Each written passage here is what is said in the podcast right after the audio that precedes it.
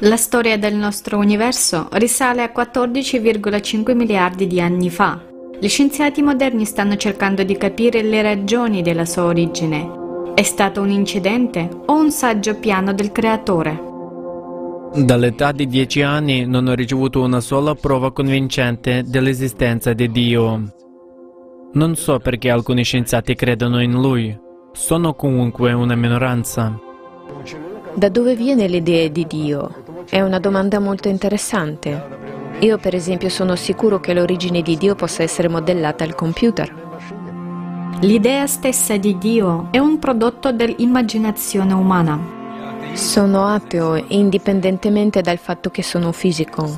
Tra i fisici posso trovare anche persone che credono, per così dire, ma naturalmente ci sono più atei tra gli scienziati. La base delle religioni è la fede, la base della scienza è la conoscenza. La verità è che non sappiamo ancora come avvenga il processo fisico, cioè la trasformazione con cui le sostanze chimiche prendono vita. Nessuno sa come degli stupidi atomi si trasformino in un sistema guidato dall'informazione, in cui vengono immagazzinate ed elaborate informazioni digitali e analogiche. Per molto tempo, se qualcuno mi avesse chiesto cosa c'era prima del Big Bang, avrei dato la risposta generalmente accettata. Il Big Bang è uno stato singolare in cui tutte le nostre equazioni colossano e il tempo e lo spazio, come vedete, non hanno significato. Anche la domanda prima non ha alcun significato. Se si riavvolge questo film cosmico nel tempo, si potrebbe tornare indietro di 15.000 milioni di anni quando tutta la materia dell'universo stava toccando, se vogliamo, un punto. E la domanda chiave, che è irrisolvibile e a cui forse è impossibile rispondere, è da dove viene tutta questa energia della materia. Cosa c'era prima? E se è stata creata dal nulla? Chi l'ha creata? E chi ha creato il creatore?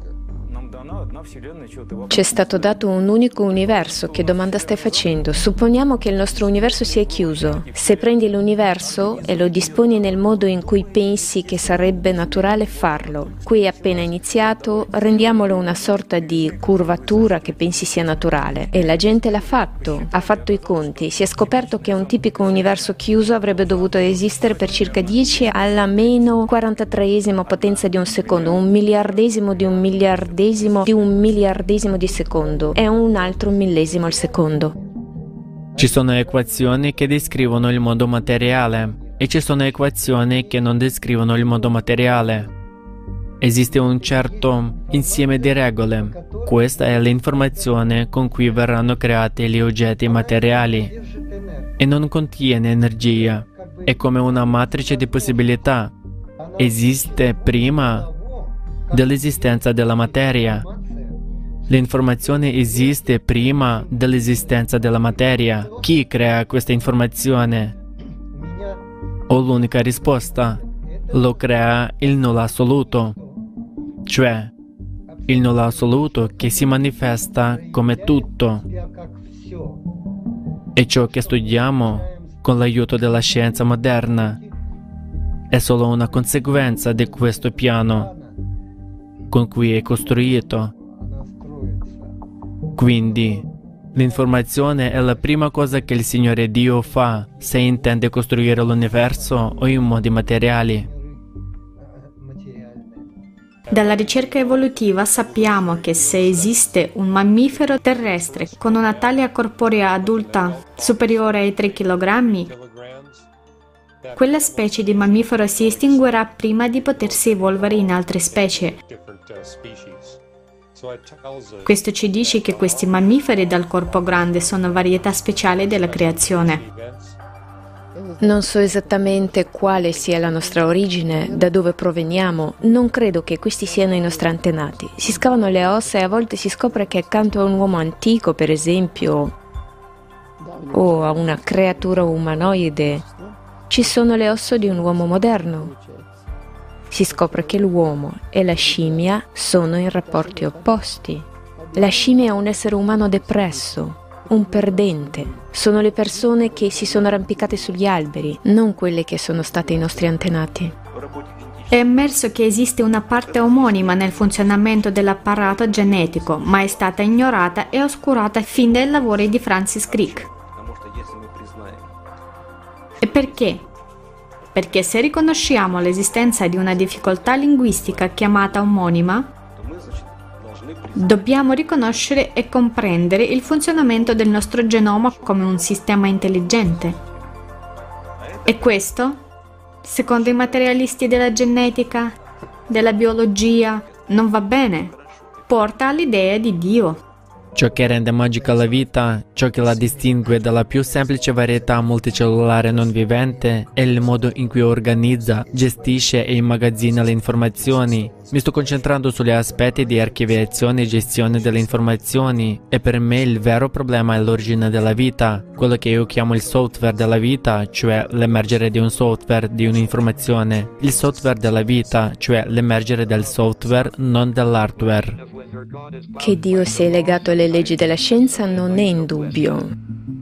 Fino a poco tempo fa, tuttavia, si pensava che queste leggi dovessero necessariamente essere infrante nella creazione dell'universo. Ciò significa che Dio aveva piena libertà di scegliere come creare l'universo. Alcuni non sono d'accordo perché io direi che la meccanica quantistica si applica solo quando c'è un universo. Le leggi della fisica richiedono che l'universo esista prima che le leggi entrino in gioco. Il nulla è il nulla. O c'è il vuoto che è il nulla o c'è qualcosa. La logica richiede che ci sia l'uno o l'altro. Einstein è stato il primo a capire che la violazione del principio classico di causalità è legata all'esistenza di velocità superluminali e provoca l'inversione del tempo e porta all'esistenza di segnali istantanei con cui ha a che fare anche in alcuni lavori scientifici. Quindi le prove indirette dell'esistenza di Dio sono le trasmissioni superluminali e istantanee di informazioni da un punto all'altro dell'universo. Avete capito? Ed è molto importante e ora scopriamo teoricamente e sperimentalmente che tali trasmissioni di segnali informativi esistono. Ora abbiamo la prova osservativa che è vero con circa 15 decimali che lo spazio e il tempo devono avere un inizio, che lo spazio e il tempo sono stati creati, il che implica il fatto che c'è qualcuno al di là dello spazio e del tempo che ha creato il nostro universo.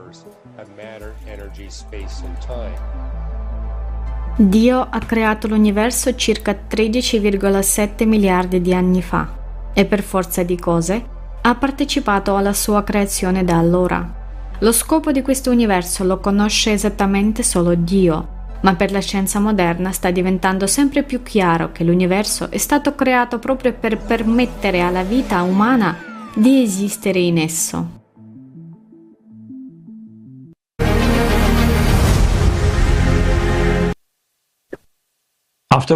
Video, Dopo aver guardato questo video, mi è venuta in mente una filastrocca molto bella sull'argomento.